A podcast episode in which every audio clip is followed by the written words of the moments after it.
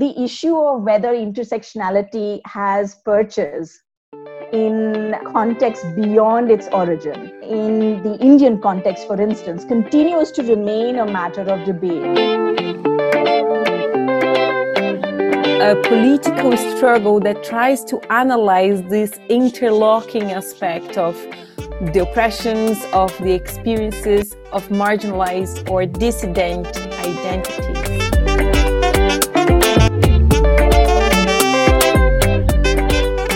My work is really interested in the limitations that we find with certain forms of intersectional analysis.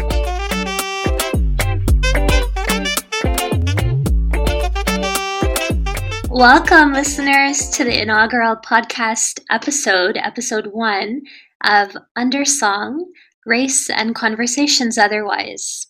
With the help of the editors of this podcast, including uh, Sophia Huffinger, uh, Katucha Bento and, and Nasser, Nasser Mir and myself, Vadasaria, we sounded different titles exploring the idea of uh, what kind of space we wanted to open through this podcast. An Undersong represents a commitment to amplifying the space for listening to what gets too easily buried, erased, or forgotten in listening to the con- uncomfortable legacies of empire and coloniality that, that shape the present, this podcast serves as a local and global platform to exchange critical thought around race and, and the making of worlds otherwise. This podcast emerges out of Race Ed, uh, a cross university network concerned with race, racialization, and decolonial studies from uh, multidisciplinary and interdisciplinary perspectives. Um, Undersong, the Race Ed podcast, is alternatively hosted by Katucha Bento Nasser Mir and myself, and it receives curational and technical support by Sophia Huffinger and the School of Social and Political Science at the University of Edinburgh. Welcome all.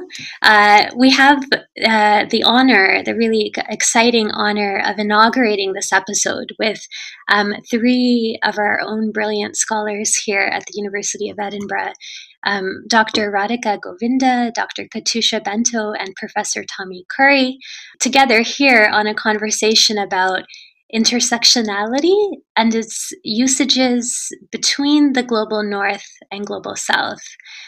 Um, and the episode emerges in collaboration with Gender Ed. This episode uh, in Gender Ed, which is a, a cross university hub for gender and sexuality studies from an interdisciplinary perspective. Um, so, just a quick introduction to our, our speakers, and, and you can access their full biographies on the, the cloud where this podcast lives.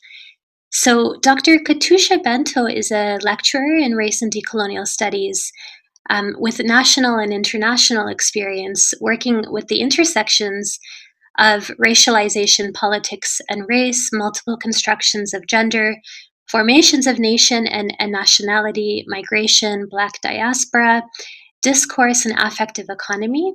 Her background is rooted in the Black movement in Brazil, Samba community, and quilombo territory. Her research and teaching are interdisciplinary, exploring Black feminism, critical race studies, decolonial studies, queer studies, critical, uh, cr- critical rhetorical analysis, and education. Professor Tommy Curry is a distinguished professor of Africana philosophy and Black male studies. He joined the philosophy department at the University of Edinburgh in the fall of 2019. His, his research interests are in Africana philosophy and the Black radical tradition. His areas of specialization are 19th century um, ethno, ethnology, critical race theory, social political theory, and Black male studies. He is the author of The Man Not Race, Class, Genre, and the Dilemmas of Black Manhood, published by Temple University Press in 2017, which won the 2018 American Book Award. Dr. Radhika Govinda is a senior lecturer in sociology at the School of Social and Political Science, University of Edinburgh. She holds an MA from the Paris Institute of Political Studies, Sciences Po, France, and a PhD from the University of Cambridge, UK. Prior to joining the University of Edinburgh, she held a lectureship in gender studies at Ambedkar University, Delhi, India. At Edinburgh, she sits on the steering committee for the university's Gender Ed and Race Ed network. Her research bridges the field of sociology of gender, international development, and South Asian studies. Radhika's work demonstrates the importance of understanding gender politics at the intersections of caste, class, race, ethnicity, and religion in women's and social movements, in development policies and practice, in everyday social relations, in rural and urban spaces, and in the global dynamics of knowledge production. So, on this note, I think we'll we'll turn it over to dis- for discussion. Um, and I thought, as a as an entry point, since all of you have, um, since all of you are in in an active process of bringing um, kind of new ideas and new thinking t- towards the project of intersectionality, we thought it's important to start from the work that you're embedded in and the kind of critiques that you, you've already engaged with. And so, um, what we'll do is we'll start with some of the questions that kind of animate your own scholarship. Um, and, and Radhika, um, I'll start with you. So, in reading your chapter, uh, Interrogating Intersectionality, Dalit Women, Western Classroom, Western Classrooms, and the Politics of Feminist Knowledge Production, you ask the question well, two questions I'll pull out one actually you ask a number of questions in that chapter but i'll just i'll just name a couple. So one does intersectionality have purchase in making sense of the multidimensionality of identity and inequality outside the context of its origins? Number two what conceptual debates does it raise as it travels southward um, and so I think you know part of that question is also asking what is what is its relevant relevance to Indian feminism.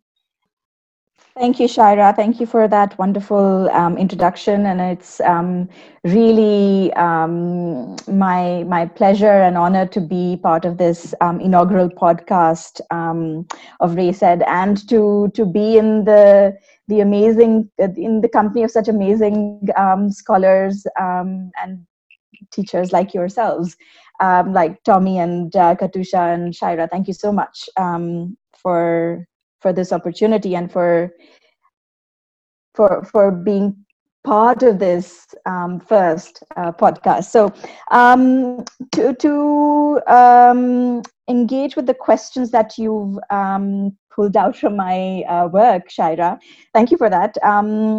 Does intersectionality have purchase outside the context of its origin and what is its relevance to indian feminism? Um, i suppose um, i'll begin from well what what is you know, wh- where does this term intersectionality come from? And then kind of make the linkages along if that's okay.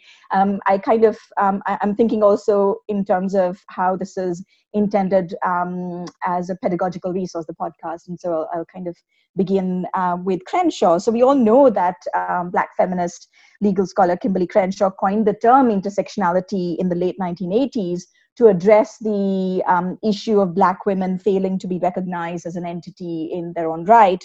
Black women were also said to be falling between the cracks of um, the feminist movement and the anti racist movement in the US, what with um, the feminist movement being dominated by white women and their perspectives, their issues, and the anti racist movement being dominated by black men and their perspectives to the exclusion of black women. But this is not to say that um, Crenshaw was the first to draw attention to these kinds of um, concerns.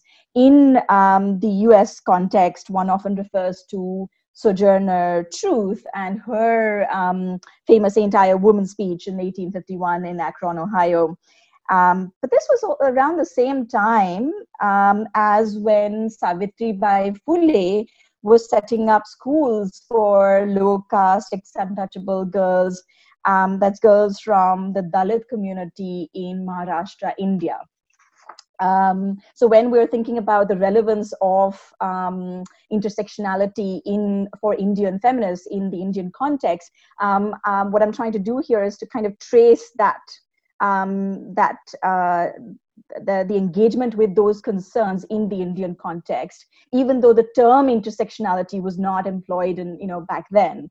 Um, and not unlike in uh, the UK and the US, where women of color have felt excluded, if not erased, by erased from feminist and anti-racist movements and knowledge production, Dalit women in India, in contemporary India, so even today, um, have uh, are facing a similar uh, plight, have faced a similar plight vis-a-vis the feminist movement and the anti-caste um, or the Dalit movement, and also in the academy.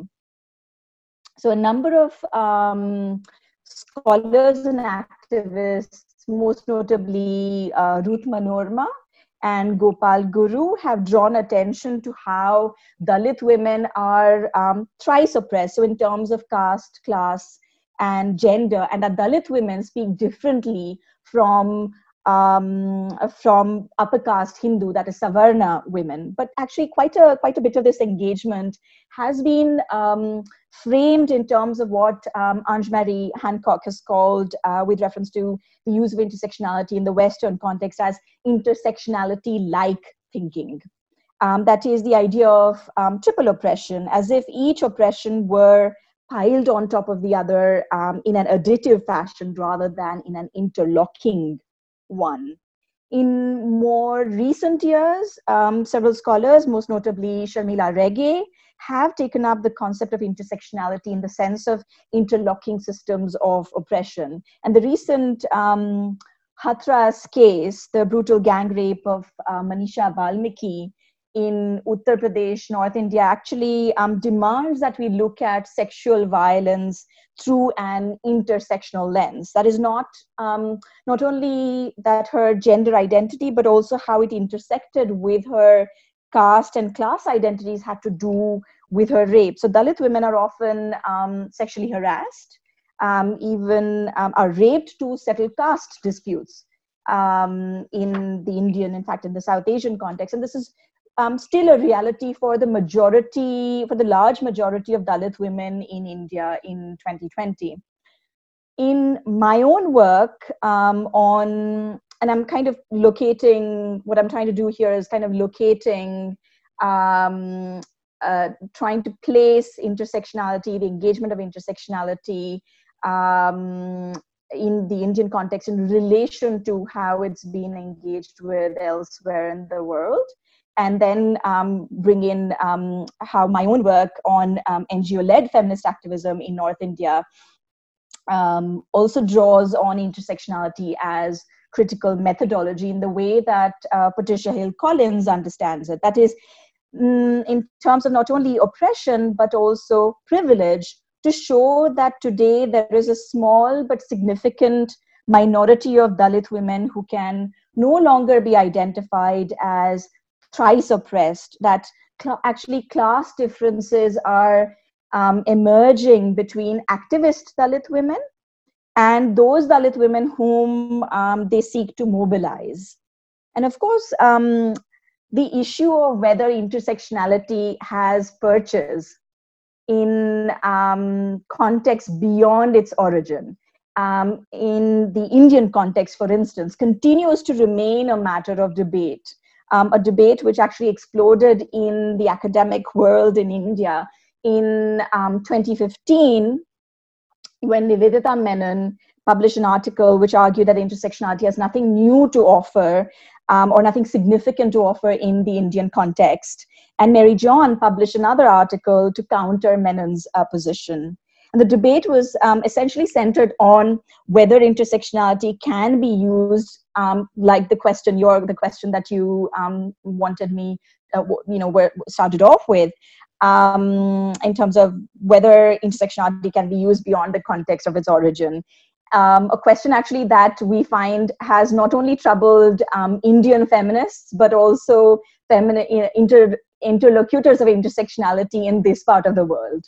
Um, we find that um, with the work of Sirma Bilge, we find that with the work of um, writing of Gail Lewis, um, and we find that with um, the kind of positions, different positions that um, scholars like Kathy Davis have taken on this. but for now, what um, I, I, will stop here for now. Um, I I would like to at some point um, speak about uh, intersectionality, um, bring the conversation back to uh, the global north and our teaching practice.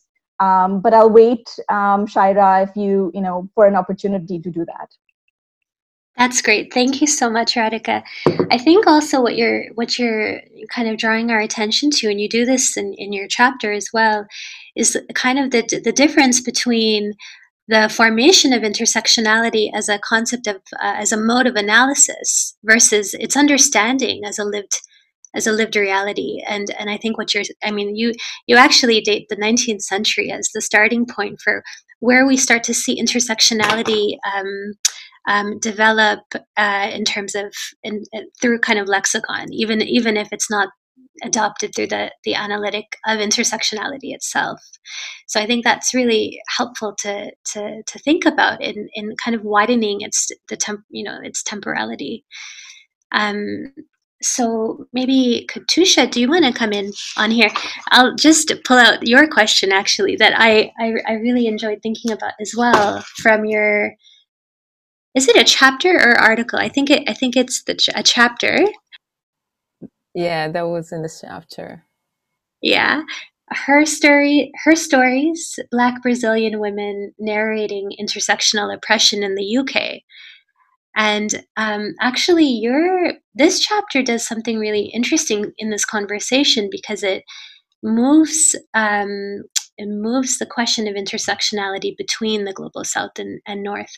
And what you ask, so what you ask is, um, how has interna- how has intersectional oppression um, affected Black Brazilian women's experiences of diaspora in the UK? Um, and specifically thinking of, thinking about the ways that they navigate their lives through British institutions. Tell us more about that. Yeah. Um, well, this particular chapter that I sent to you is to be published in a co edited book by Kimberly Crenshaw called Reframing Intersectionality. And I think what Radhika is bringing is amazing because it's exactly the, the kind of homework we need to do in how we are going to use intersectionality in a more situated con- context or concept that doesn't use intersectionality just as a scientific issue or a scientific concept, but a political struggle that tries to analyze this interlocking aspect of the oppressions of the experiences of marginalized or dissident identities. So that's what I was trying to do when uh, talking and kind of, uh, well, not only it, it wasn't just a conversation with black brazilian women living in the uk it was also the promoting some of the experiences in in solidarity uh, movements. We organized a few sessions to help each other and also to follow this these lives not only as part of my research but also part of what i do in my outside my office hours. Yeah. So it was um, it was necessary to understand that intersectionality is hand in hand with what I, I understand as affective economy, not just because it affects, but also because um, affects in terms of um, impacts, right? But because it, it, it is part of the effect that we feel, uh, it is part of how we we envision a world that can be more effective or how we understand that these people are being mistreated and effectively speaking uh, that generates a few other let's say domino effects in their own lives um, and i can bring an example just to illustrate what i'm talking about. Uh, one of them uh, and here i'm going to call her gabby uh, was pregnant and she was undocumented uh, at the time, um, needing to get a vaccination in order to do her prenatal uh, um, consultations. Um, and because she was afraid of being undocumented, um, she understood that the nurse was calling the police on her. So she ran away from the hospital. She was called to say uh, from the by by the nurse saying that well you need to come back. Otherwise i am going to call social service because you are you are injuring the life of this uh, unborn child and um, you have to continue with the prenatal. So she was put in a situation uh, in which she was feeling under pressure and under the constant um, threat that her life was going to be um, changed at some point because of these institutions. One, they were not prepared to to explain to her what this vaccination would entail. So instead of well, the nurse was actually just talking to the other nurse to see how she was going to pay for the vaccination because undocumented people need to pay for the service. Uh, instead, she thought it was it was a loss in translation because the although the NHS says that there is always a translator available, there isn't. Um, the second aspect is she had to go back because if she didn't, her freedom and her uh, possibility to stay in the UK was also under threat because if uh, they called social service, they would find out that she's undocumented, and that would follow into a, a, whole different process of institutionalizing the undocumented migrant that we are not familiar with because this is something that we don't talk about. This is something that is not in the news. So we don't know what happens to an undocumented migrant in the UK, especially when this migrant is a black woman who is pregnant.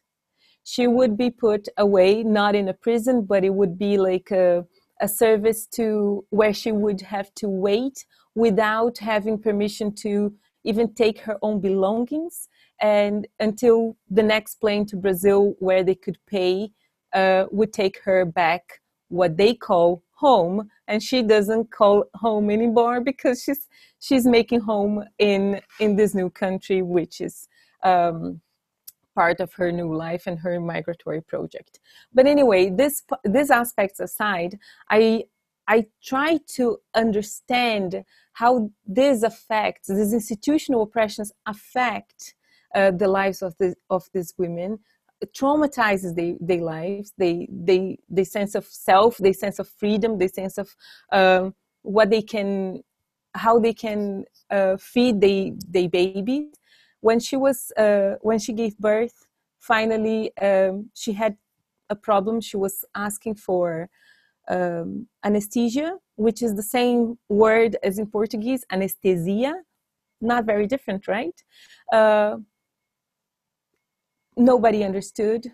Uh, she bled and she to this day doesn't know why she had to stay for 22 days in the hospital after giving birth at the time of the birth, the average days that a woman uh, uh, stays in the hospital uh, was about. Um, so these are the consequences of her being in a constant fear of someone being calling the police while she was breastfeeding. Of course, there are more developments of this story, but I, I just wanted to to bring this to to show that it's not just a scientific concept, but also a political concept that helps us just to analyze how these oppressions are interlocking.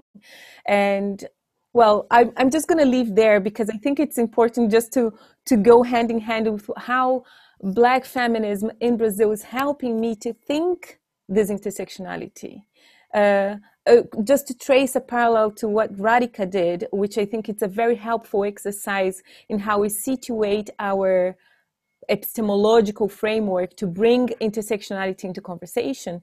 Uh, before that, Lélia Gonzalez, uh, a, black, amazing woman, daughter of indigenous and black uh, parents in Brazil, uh, was already talking about the, the performativity, the representation of the mulata body in Brazil, talking about how th- this this aspect of being a domestic servant and a hypersexualized samba dancer is in expectations of the black woman body uh, being seen in Brazil uh, puts the black woman in a very particular place in terms of class, gender, and race.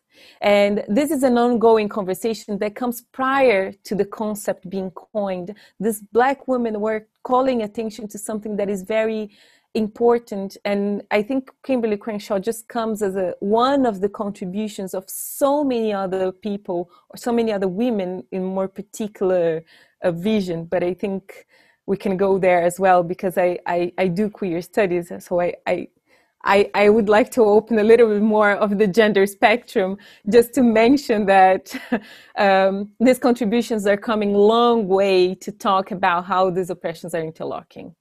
Yeah. Thank you so much, Katucha. I think what really what strikes me about your work is is is the way you write through the affective textures of intersectionality, and I think that when we think about the you know the accounts, the kind of ethnographic accounts that you you analyze in this work, is really you know it's like layers of of thinking through isolation depression like what that what that movement to the uk means for for Black Brazilian women now situated in yeah in and, and this this could probably be another episode in and of itself the kind of affective life of of migration but um but we'll move to to tommy now um and um tommy we uh, so this is kind of pivoting from the excellent lecture that you gave gave us a few, I guess it was a couple months back now for part of the Race Ed series. Um, and so I guess the question that really kind of framed your your your uh, lecture was um, does the old articulations of blackness or uh, blackness black black maleness or masculinity as violent, uh, sexually aggressive, and deviant get disrupted under an intersectional analysis. And I think you you kind of set the talk up by by making reference to um, the work of Catharine MacKinnon and the kind of um, I guess inherit. Would you say inheritances that? Yeah, that's fair.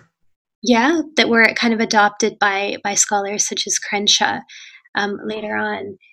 But yeah do you want to and and i should also just just to uh, emphasize this because this is what struck me as an undergraduate student reading catherine mackinnon and trying to get my head around um, was it is it was it was she thought of as a radical feminist? Was that the that's right yes. Yeah and um, i guess the controversial claim that she made was that all heterosexual sex is rape yeah and i guess that that's kind of part of the starting point of this discussion yeah, abs- absolutely. Um, you know, I think I think it's so difficult, you know, translating uh, some of the issues with intersectionality in various contexts because of, of the kind of life that the theory takes on. Um, but my work is really interested in the limitations that we find with certain forms of intersectional analysis. So if you go back to the 19th century, for instance, um, Black people didn't have genders uh, because during enslavement they were marked by the sexes of their bodies, even as an evolutionary character. So when we appeal to something like what Sojourner Truth is saying, um, it's also important to contextualize that in her relationship with white suffragists, many of whom were ethnologists who believed that black men, when black boys reach puberty, they stop being feminine, right? Because all savage races were feminine. And the maturation to what would normally be a man for a white for, in the white race was actually that the black boy turned into a rapist. So when you look at these suffragists like Phoebe Couzins and uh, you know, it's practically all of them. So Susan B. Anthony, et cetera, uh, you get these articulations where the idea of, of darker men, black men, were actually savages that would rape and destroy white civilization. Um, these theories really did influence how we thought about subculture violence theory in the 1950s to the 1970s. Uh, so these theories, as I said in my presentation, were all about using race, class, and gender uh, to map out the contours of poor black men as being what we would call super predators in the United States, or a contraculture um, that was akin to basically the rapist who destroys Western civilization. Uh, in the 1980s, when Kimberlé Crenshaw, Bell Hooks are doing some of this work, developing intersectionality, they're citing these white feminists that were influenced by the, these white racist criminologists. So people like Catharine MacKinnon, people like Karen Williams and, and uh, Joyce uh, Holmes, uh, people like Susan Brownmiller, right? They're reading uh, Amir Menachem and they're coming to this idea that, well, look, black men, because they're subcultural, because they're savages, will always be a rape threat. And this is what builds, this is what becomes known in, as gender. Because in the 1970s, before you, you had conversations about sex and gender, they all happened within the rubric of the family. Was until the 1970s that you're getting these articles in sociology that are trying to utilize woman as a separate unit of analysis. And that literally creates a proliferation in criminology around the black and brown male as rapists and influenced uh, gender theory. So what my work is is trying to show is that look, you know, it's it's great that we're having various conversations about the contours and context of experience, vulnerability, and identity. But when we look at intersectionality as a system, right, we, we've we have just recently celebrated the 30, 30th year anniversary of the, the coining of the concept of intersectionality, right? We're now starting to get into this idea of the, the kind of radical second wave feminist essentialism that requires not only the kind of vulnerabilities that women are vulnerable to from Catharine MacKinnon, but also the construction of racialized men. So when you look at the idea that Catharine MacKinnon holds that all women, right, are, are vulnerable to sex and sexual abuse, that also means that you have to construct men, specifically black men, as rapists and predators that bring about that kind of sexual vulnerability. And the fact that Crenshaw is utilizing these theories and no one's really remarked upon them in 30 years is what's so worrisome. So, for example, there's very little literature in intersectionality that holds that black men suffer or are vulnerable from other kinds of violences besides racism. Now, if you look at Devon Carbado's work, for instance, he'll say, well, look, if you're a gay black man, of course you suffer from homophobia. But one of the other pieces that I think uh, Darren Hutchinson point, points out in Identity Crisis is that, well, look, even the myth of the rapist is a hyper heterosexual myth, right? It assumes that heterosexual black men have a hyper masculinity, hypersexuality that links them to savagery, right? Other people, for instance, have suggested that one of the loopholes in intersectionality's account of masculinity is precisely that it doesn't differentiate different forms of, it doesn't have a concept of multiple masculinities, right? So Angela Harris says, look, if we look at police violence, and, and this is a big topic right now in the United States, over 96% of the victims are black males, right? Intersectionality is not giving us really explanations for why black men are targeted. They're not giving us any kind of effectivity about how black men experience that targeting, right? Like the idea is, well, certain bodies are being erased. And in 2008, you actually have an argument about intersectional invisibility that suggests that we can rewrite black male privilege as black men dying more under patriarchy right? So the idea is that because patriarchy focuses on male targets and males are more victims of direct oppression, right? And as they're responding to social dominance theory, that we should read this as a privilege. So most of my work is trying to figure out the nuances of how black men and other racialized males actually experience oppression, right? Which includes sexual violence and rape and disproportionate rates of, of intimate partner violence and intimate partner homicides, you know, in various communities and class structures and stratifications, and, and how intersectionality doesn't pick that up. That in fact, there's a, a resistance, sometimes very hostile, uh, to showing that, you know, black men suffer rates of uh, sexual violence, right? Coercive sexual violence or contact sexual violence uh, at rates similar than to black women, or that black women could be perpetrators of rape in many of these cases, or that they're victims of intimate partner violence. So there's that essentialism, like that reason that Kimberlé Crenshaw really likes Catharine MacKinnon when she was in law school about this kind of essential tie uh, that that womanhood has to certain vulnerabilities. Um, it pushes back, right? It resists certain considerations when you find that certain male groups or certain classes of male groups also experience the same kind of violence that, that women experience right? Uh, so in my work, I've tried to utilize things like social dominance theory. Uh, we've talked about uh, racism as a kind of misandric aggression. We've talked about black male sexual vulnerability to capture these experiences of various groups of males throughout the world, especially in the global south, um, that intersectionality hasn't really been able to describe. Uh, the idea from you know contemporary intersectionality theorists that we could understand black masculinity as compensatory meaning that if black men don't have the same approaches as white men, they try to imitate or emulate white men, right? These are really bad social science theories from 1955, right? This is Cohen's work that starts with the idea that poor white boys are become deviants because they're not middle class white boys, right? And and Bell Hooks and Crenshaw, and I understand their time, right? Like this, you know, I understand the time they're writing in. In the 80s, this is what was in vogue, right? But we've we've we've made that an ontological claim now that's tied to masculinity. And we didn't understand that it was bad social science. So part of the problem of decolonizing, right, is also looking at how we're considering racialized males, not just in relationship to the rape of white women, but what we think of as the intra-racial rapists, and, and, how we can actually start addressing some of these questions, both empirically, but based on the experience and vulnerability of, of Black men and other racialized men throughout the world.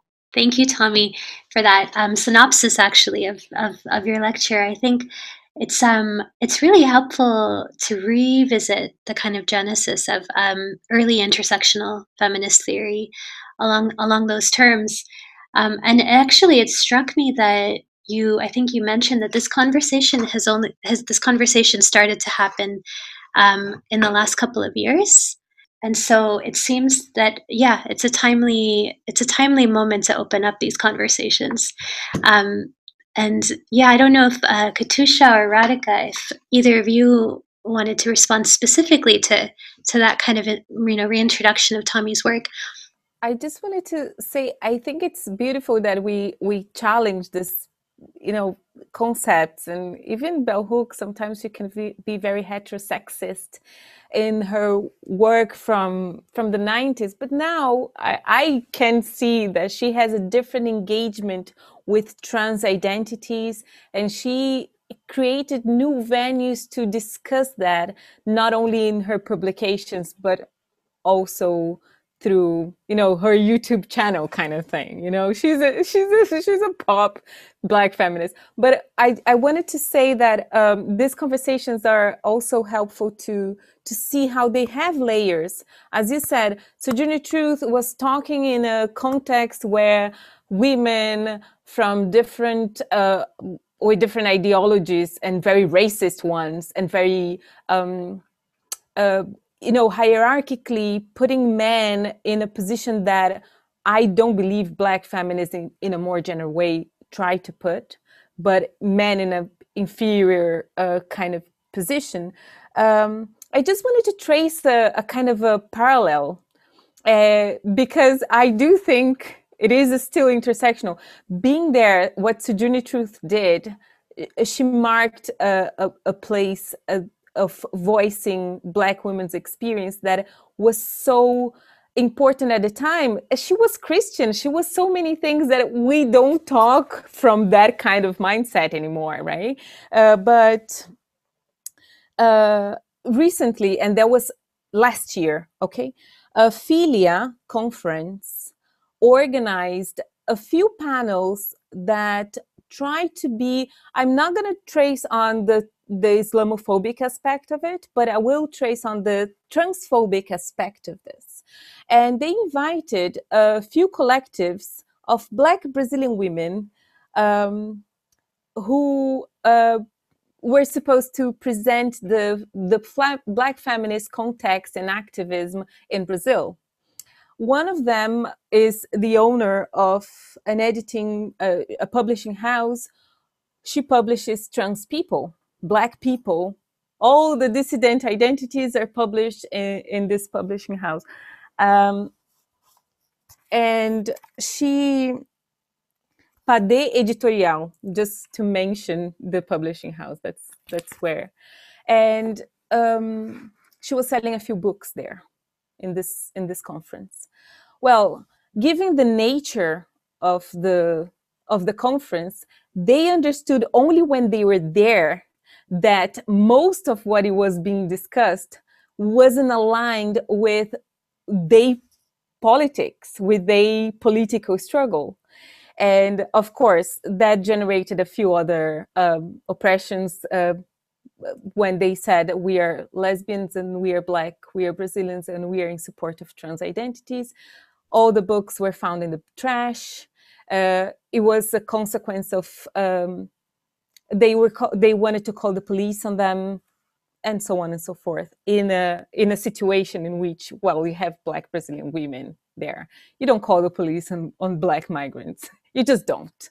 Um, but what i'm trying to say is they they were still you know we can pass centuries and centuries. We're still going to have contexts in which white feminists are trying to push an agenda that can be oppressive and it can be completely against what is trying to be delivered at that moment and just not to to lose the the the narrative or the importance of the narrative of the time. Yeah? I i know that that's not what you're trying to do tommy with sojourner truth but i just wanted to make sure that um what what Sojourner Truth brought to us uh, in terms of how she she came with her motherhood, her spirituality, everything that she had, she gave in that speech. And well, it could be it could be an intersectional aspect of how she calls attention to her, the oppressions that she was living, and not necessarily with the the need or the the intention to call for the parallel agendas that was going on in that particular time if, if I may, uh, I, I think that's extremely powerful. But I mean, there's all these other black women like Frances E.W. Harper, right? That's actually siding with people like, you know, Frederick Douglass during these suffrage debates, right? Uh, and of course, when we have these conversations, what's usually cited from Sojourner Truth, right, in intersectional literature is not just her validation of, of Black women's experience, which I completely agree with, right?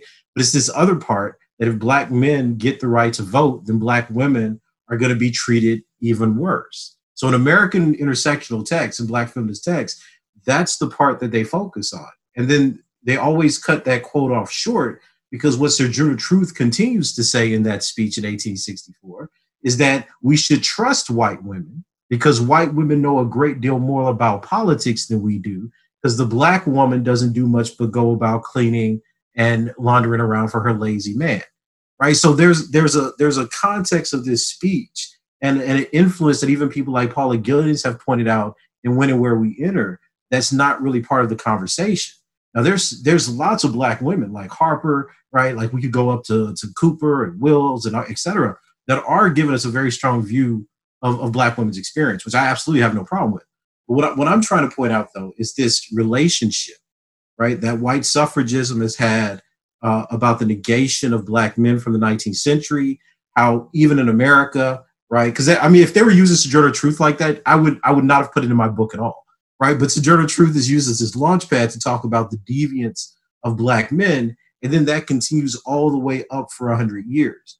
And all my work's trying to show, for instance, is that look, we have to talk about black women's experience. That is a given.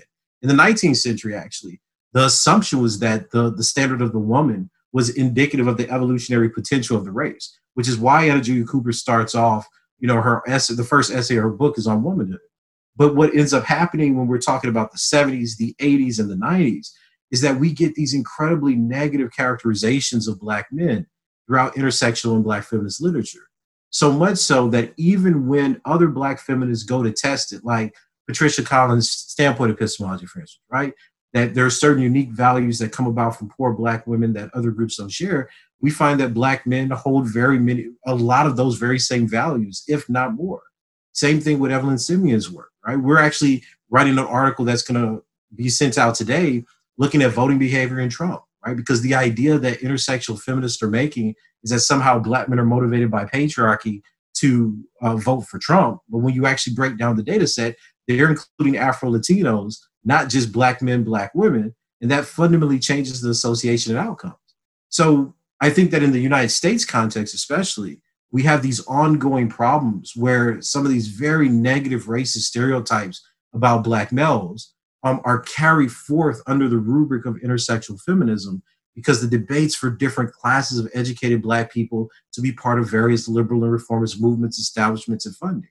And then the poor working class black people of which I'm part of a community from because I come from the South, right, are, are constantly being demonized and condemned for how they don't match up to the uh, language and the ideas of the elite academy, right? So I think that this is a conversation that we really, really have to have and struggle with because while it's important to understand the vulnerabilities of Black women and trans peoples and queer bodies, et cetera, there's also this evidence and these experiences of various forms of male groups, right, that have not been taken up whatsoever. Like Crenshaw refused to say her name in the say her name report to even talk about black men who were victims of rape at the hands of police officers. And there are four or five national cases that and that made headlines that are going on right now that have not made it in any form or fashion into any of the reports or activism about sexual violence by the police. Same thing with domestic violence. Black men report some of the highest levels of 12 month prevalence in the United States of domestic violence victimization. It has never been taken up with any of the literature over the last 30 years in intersectional analysis. So it's these gaps that I think that we have to really consider um, and talk about, not not antagonistically, but if there's a limitation of the theories, we have to say, look, either we fix it or we, we just move on to other theories. I think both worlds can coexist. I suppose it's um, also um, a question of how, you know, whether we attribute intersectionality only to Crenshaw, to a specific set of scholars or scholar activists.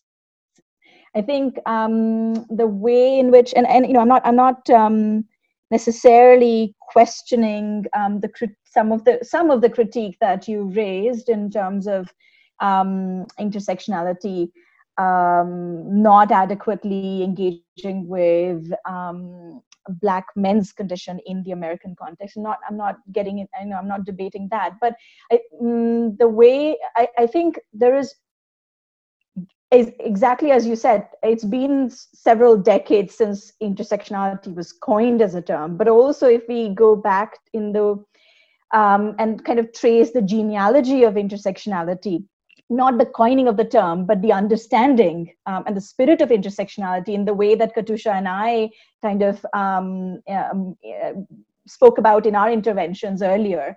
Um, there, there is if we look at that genealogy and also look at the ways in which intersectionality has been taken up so it's also you know intersectionality has traveled you know when we say um, intersection whether intersectionality has purchased beyond the context of its origin the context of its origin is not just in terms of you know the us and the intersections of race um, class and gender. It's also in terms of disciplines. So traveling across disciplines traveling across um, you know the geopolitical boundaries and when we kind of think about that travel of intersectionality in those different ways today actually there is the, the, ways in which intersectionality has been taken up perhaps is like how edward said says that you know um, when theories you know it's in sometimes the way the theory travels and the way it is taken up in the place of its arrival it might actually be more and greater than the way in which it was originally thought of and conceived of. And i think um, i would like to believe that um, with intersectionality that sort of thing is happening. Now we can kind of you know we can kind of see that happening in other parts of the world. Much of actually the engagement with um, intersectionality as whether is you know whether is it a theory? Is it a concept? Is it um, uh, a heuristic device what is intersectionality? Some think of it as a theoretical system like you, what you were saying tommy. Um, others think that it's actually just a you know a, it's um, it's an analytical tool but you know that's what it is. It's not it's there is no big framework as such. Um, and i think the way uh, but much of this engagement um, you know on intersectionality what is it um, what does it engage with? Do we only focus on race and the intersections of race and gender? Should that be the primary purpose? Should um, should we look at um, is there space for looking at other um, identities other structures of oppression? Um, those kinds of uh, questions and debates have um, although they are happening in other parts of the world much of the scholarship which is uh, you know which is chronicling these debates, is really very much limited to uh, the US, the UK. It's really limited to the global north, um, you know, Europe, US, UK.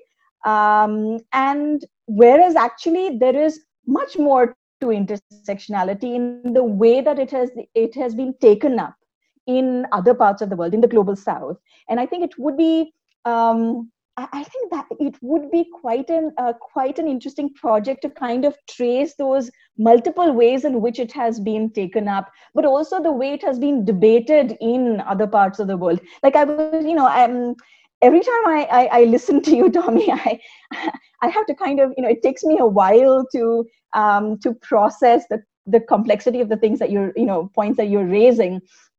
And I was thinking, you know, when you're talking about, for instance, um, black men and how they have been, um, you know, there, there are different kinds of tropes, right? I mean, there is.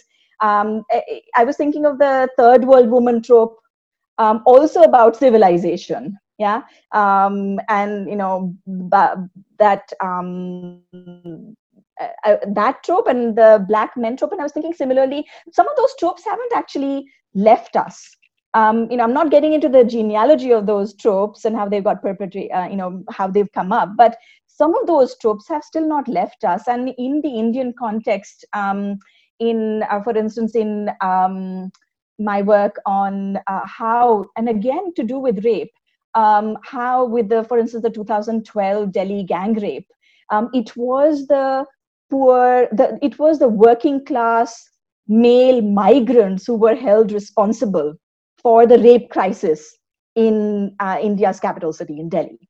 And so some of those tropes i think it's also like what um, of course it's important to understand where um, and how intersectionality was theorized but also can like uh, uh, can i use intersectionality as um, as an analytic tool to make sense of and unpack those tropes? So what i'm saying is that actually um, the, the ways in which it's being taken up and used to unpack um, social reality uh, to unpack inequalities in different um, in, in different parts of the world there might be something there that that um, that we might want to look at and pay more attention to in the ways in which it travels and the ways in which um, it it kind of changes like what are the metamorphoses that happen um, to a concept to a theory in the place of its arrival which is beyond the context of its origin? If you see what i'm trying to say. No. Absolutely. Absolutely. And, and i'm sympathetic to that. But but i guess i would ask you would not racialized men also have a claim to self-determining their own intellectual tradition? Right? And and if if they see social dominance theory or if there's been this kind of and remember this and to go back to the us context really quickly. Remember this debate happened and they created multidimensionality because they thought intersectionality did not take into consideration multiple masculinities seriously right? So they've been these debates empirically certain groups are separated from the concept. You know uh, in the global south for instance you're much more likely to hear about male marginalization or gendercide if you're talking about war or, or actually like the holocaust which is another area of interest i have uh, and, and what i'm trying to do is look and say well look how are racialized men throughout the global south talking about their conversation and on the one hand you have groups of people who are saying well look if we look at the sexual victimization of war ethnic conflict abuse terms like gendercide, terms like male marginalization seem to do a certain kind of work. If you're looking at certain groups who study men as hegemonic, right, as prone to rape and violence, those scholars utilize intersectionality. So here I come with a, a paradigm of black male studies, and I'm saying, well, look, I'm I'm willing to say that concepts travel, but there seems to be a politicized division in the way that black men, right, South African men, etc., are breaking themselves up into groups to talk about these phenomena. And if some and if people even in Africa and even in you know genocide studies are seeing a division or a problem with how some male constructs or categories are being imported from the United States over there, right? About the use of hegemonic masculinity or compensatory masculinity, etc. Then given that we know for a fact those things are not true, right? Because they really only exist in US context as theories, why why not create a, a different language? Why not allow racialized men to say, look, even if intersectionality isn't what we adopt, but let's have a conversation with it, right? Let's talk about limitations, etc. But let's look at how these how these indigenous forms of masculinity have talked about their vulnerability, have talked about their death, have talked about their relationship to imperial power. And that's what that's what I'm trying to do. Because when you get to genocide, it's very difficult to kind of use intersectionality the way that we are, you know, because it's such an immediate, you know, and and and and and kind of uh, you know domineering process of violence, right? You know, pretty much you're going to get, you know, the sex selective killing of men. You're going to have root branch killings. You know, that's the identity gets flattened pretty quickly. So we could talk about it afterwards at different aspects with this, but I'm, I'm really interested in how, you know, male victims, right? When I talk to young boys who are victims of rape and they're telling me about the pain and they're telling me that they never thought that they could, they, they were never taught that they could be victims of rape, right? We have grown men, 30 years old, giving us this as their stories. I see that as a gap in the category. Now, that doesn't mean that intersectional feminists can't pick that up and run with it. I'm not saying that at all. What I am saying is, if, if we have a tool that, that's akin to that kind of vulnerability right now, why not utilize that tool? And I guess I'm only saying that intersectionality has a limitation. And I'm interested in working with a certain set of victims and vulnerability that it really hasn't paid, paid much attention to. Thanks, Tommy. Thanks, Radhika and Katucha. This conversation, um, I feel like it's actually only beginning. And I know we're kind of coming to an end here, but I just want to plug in. I want to pivot from Tommy's point and we just ask another question, which we can talk about if, if, if, if you can all stick around. So, if if intersectionality in a, in the kind of reference points okay and i know there's a there's a kind of thorny question here around origins and what we do about the question of origins where exactly we locate um, intersectionality's formation and and also this this tension around essentialism right? And and if we can actually move out of that um, to recuperate intersectionality as a framework that uh, might might might still have um, purchase or usage. And so I, I, you know, I'm wondering, it, as an analytic, is it capable? Is it capable of actually attending to the experiential violence of Black men, but also maybe allowing for different representational practices? Is it capable of this? If not, is is interlocking capable of this or um, you know another another kind of framework that gets used is assemblage, right? And I'm wondering if these other kind of analytics that are trying to um, name the simultaneity of of um, of domination, if they're actually capable of um, doing something other than the essentialist traps that I think, ta- ta- ta- which is the argument you're making, Tommy, around the the early early incarnations of intersectionality. So can it be recuperated? If not, do these other analytics do something else um, that, that specifically do pay attention to uh, the experience of Black men? Yeah, I, I honestly think it's a very difficult question. Um, and look, I've been on both sides on various continents, you know, because this is a new criticism, right? Uh, it's a new kind of argument. So there have been both people who have said this makes sense. There are people that were trying to drive me out of conferences with snakes. So I think that really the the crux of it is here. Um, it depends how you want to understand the essential category of woman and then the association that category will have to have with the relational values or groups. So a brief example what i mean here is if you say in the black community black women are victims of rape that means that you have to have a necessary condition where black men would be the rapists right in the gender framework of male female right? So it's a question of whether or not you think that that is an essential analytic category Devon Carbado and Kimberlé uh, Crenshaw and Cheryl Harris think that it is. So literally just last year, and, and I really want to highlight this because I think it really illustrates the differences of how people approach this. Last year in 2019, at the 30th year anniversary, they published an article in Harvard Law Review. Now, the, the, the whole point of the article was to say that everyone else in the world had gotten intersectionality wrong because they did not understand that intersectionality is in conversation, if not derivative from, Catharine MacKinnon's dominance theory. Now, what's fascinating about this is in 2017, I, make this, I made the exact same argument in my book. I said, look, when you read Kimberlé Crenshaw's essays, this isn't really this kind of anti-essentialist argument in theory that we think it is. It's actually very closely tied to dominance theory, specifically around the category of woman, right?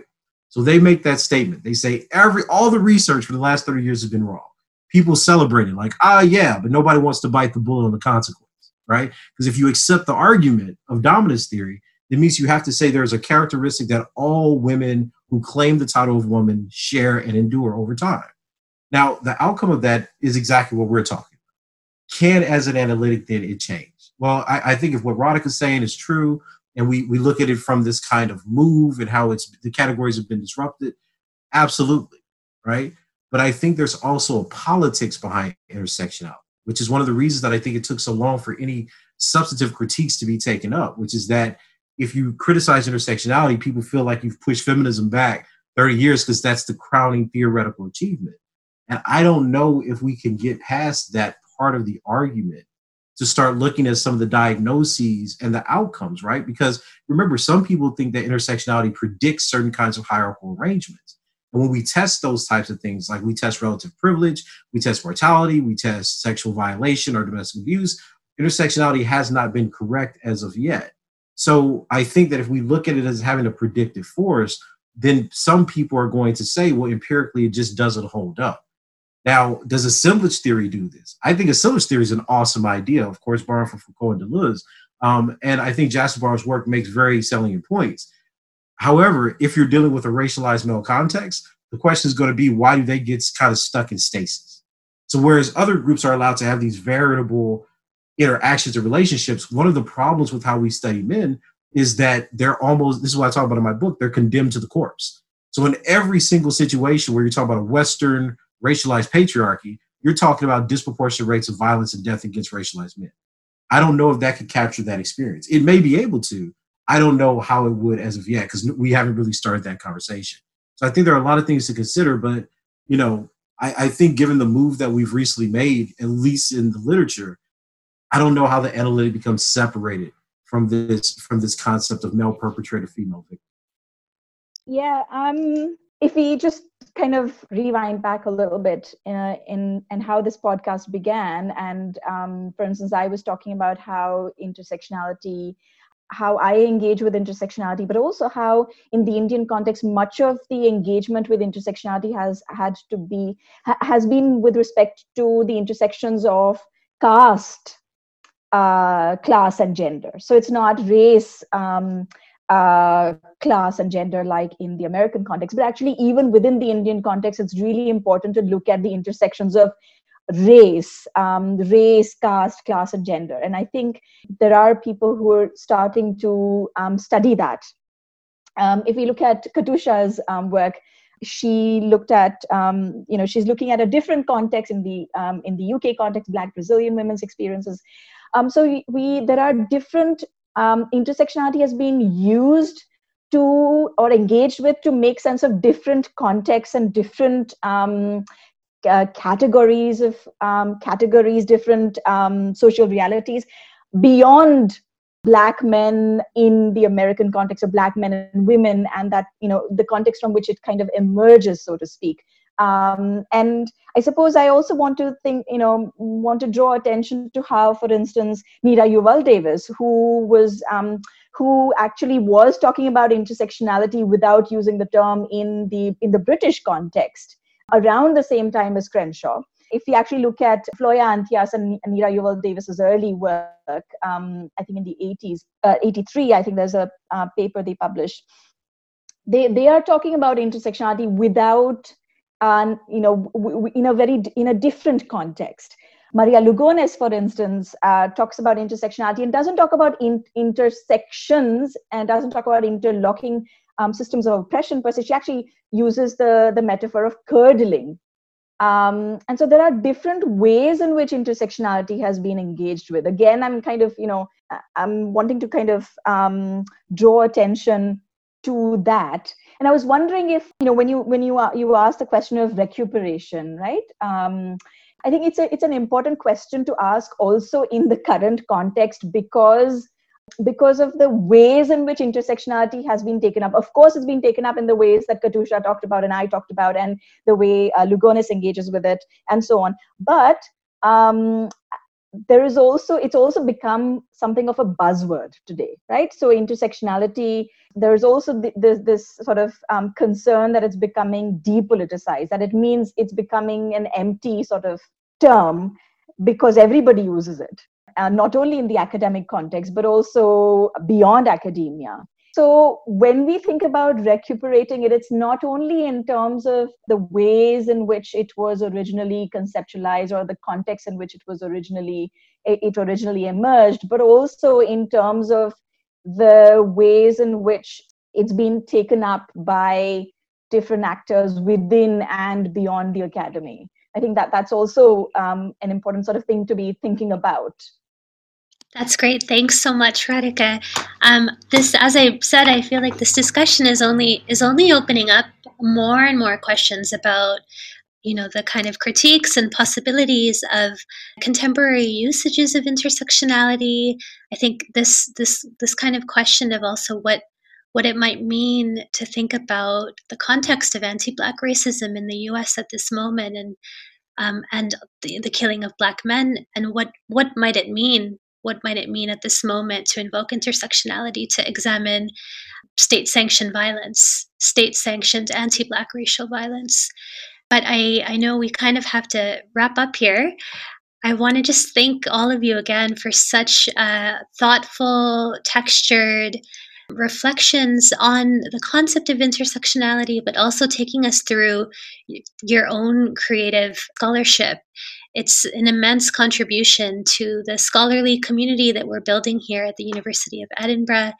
Last comment is for you, Katucha. Oh, thank you for the solidarity. I know we are we are on our time, but uh, I just wanted to to say thank you now that it's going to be the final kind of remarks and say that uh, not holding on to the term intersectionality so much uh, makes this conversation so fruitful so, how Tommy uh, organizes in his book uh, the understanding of masculinity, of blackness, of black masculinity and class and sexual violence, uh, it is for me in my black feminist positionality is a, a, a, an alternative way to reframe intersectionality. Haha, Tommy.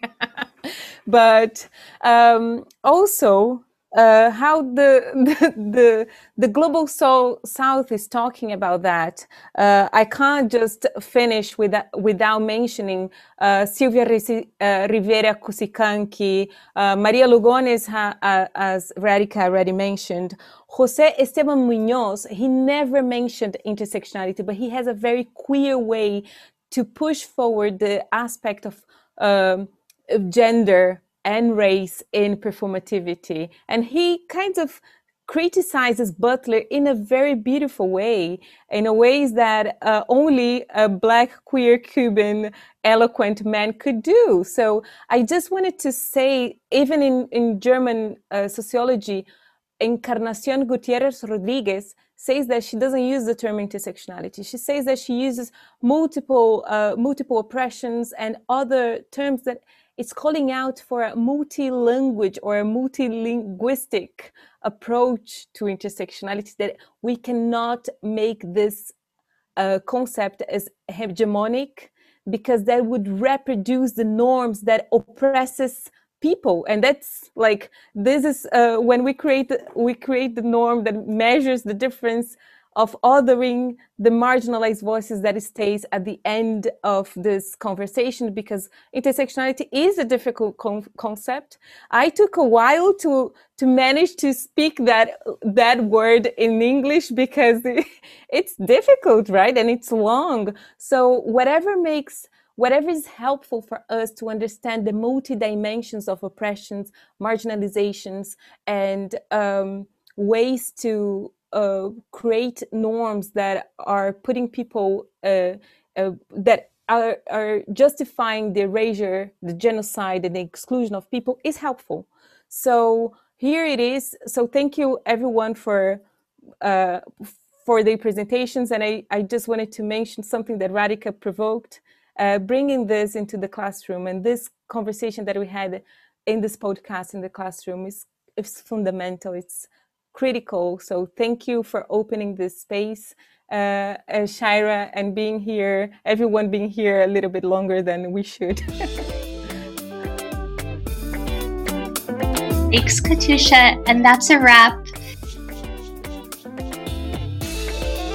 And thank you all listeners to Undersong, Race and Conversations Otherwise.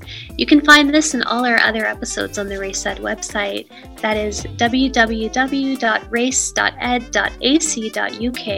and on the SoundCloud. You can subscribe to receive brand new podcast episodes and share Undersong with colleagues, students, and friends.